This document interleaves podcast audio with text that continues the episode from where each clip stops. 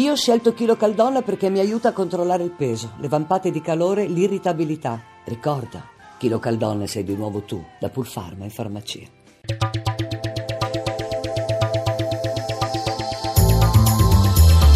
GR1 Economia.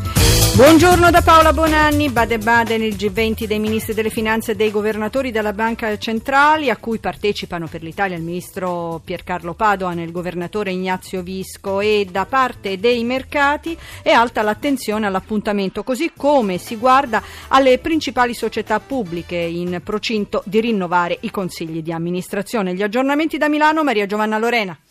Le borse sono ancora piuttosto deboli ma in recupero, anzi adesso è positiva Londra dopo un avvio eh, in calo più 0,23%, per, positiva anche Parigi più 0,26%, resta in leggero calo eh, Milano meno 0,07% l'indice principale, Milano che ieri era stata tra le borse migliori. Borse dunque ancora eh, piuttosto prudenti dopo la giornata di ieri che aveva eh, seguito l'esito del voto in Olanda con la vittoria delle forze moderate. Sul listino di piazza affari ehm, vanno piuttosto bene diversi titoli bancari a partire da Unicredit che sale dell'1,5%, Intesa San Paolo più 1,13%, bene anche Telecom eh, più 1,5% e tra gli industriali Luxottica più 1% e Mediaset più 0,8%, mentre ad appesantire il listino Fiat meno 1,2% eh, Enel meno 2% dopo i conti presentati questa mattina prima dell'apertura del mercato e poi Finmeccanica, il titolo più pesante, cede 3 punti percentuali dopo la corsa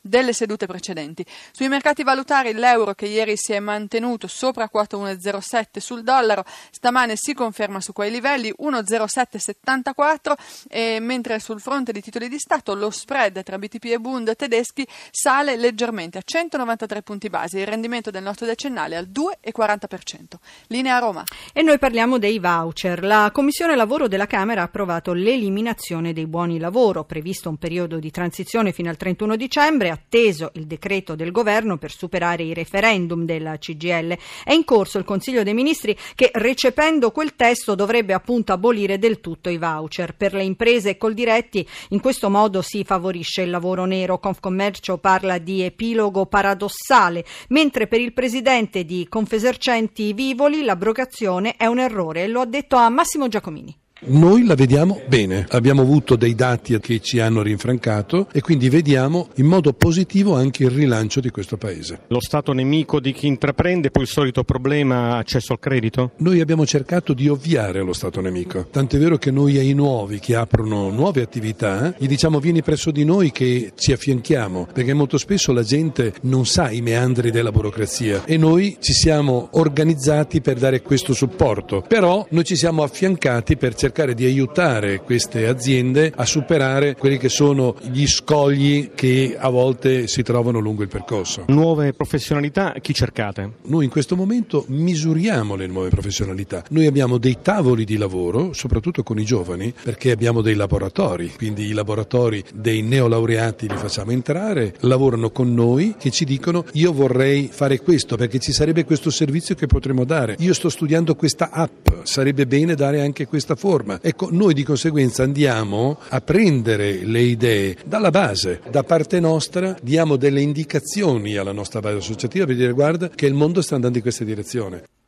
La vicenda taxi rimane confermato lo sciopero delle principali sigle per il 23 marzo in attesa che il governo riapra il tavolo tecnico con gli operatori del settore. Si defilano però Uri Taxi e altre sigle, mentre sabato mobilitazione nazionale degli autotrasportatori. Luigi Massi.